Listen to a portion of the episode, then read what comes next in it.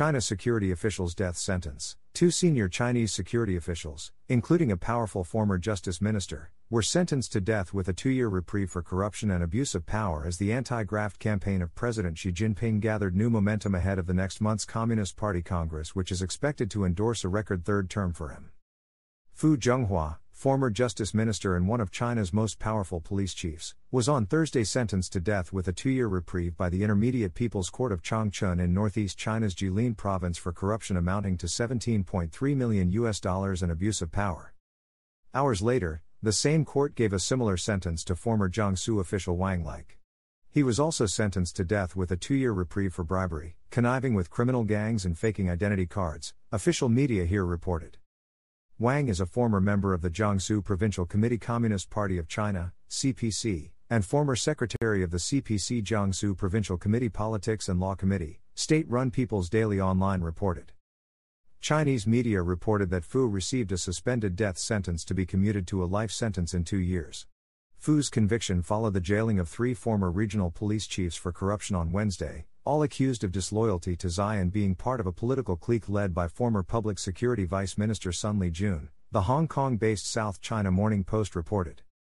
The convictions coming ahead of October 16 CPC Congress, which is widely expected to confer a rare third five year term for Xi, set off speculations that the anti graft campaign has picked up new momentum. The anti corruption campaign started by Xi, 69, after he came to power in 2012 sent shockwaves across China as over a million officials, including dozens of top military officers, were punished. Xi, who heads the CPC, the military, besides the presidency, is due to complete his 10 year tenure later this year. He is widely expected to be endorsed for a record third term by the CPC's once in a five year Congress. If endorsed, he will be the first CPC leader after founder Mao Zedong to continue in power beyond two terms and perhaps for life. Fu, 67, was once regarded as a rising star in the ruling Communist Party of China, CPC, as he led the investigation into former security czar Zhou Yongkang, who, along with his family and officials worked with him, bore the brunt of the anti graft campaign.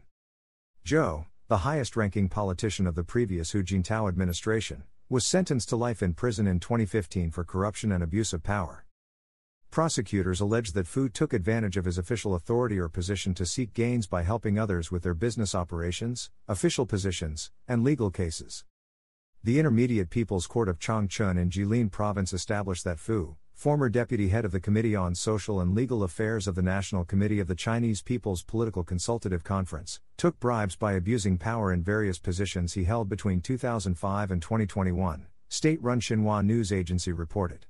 The court also found that Fu, when working as head of the Beijing Municipal Public Security Bureau from 2014 to 2015, shielded his younger brother who was suspected of serious crimes from investigation and prosecution.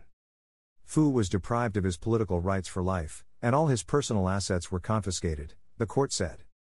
The sum of bribes Fu had taken was massive, and his crimes caused a heavy loss to the interests of the state and people, the court said. However, a lenient sentence was granted, considering that Fu had confessed to his crimes and showed repentance and had been cooperative in returning his illegal gains. Fu, who previously had also served as Vice Minister of Public Security and the Minister of Justice, was accused of accepting money and gifts worth 117 million yuan, about 17.3 million US dollars, either directly or through his relatives.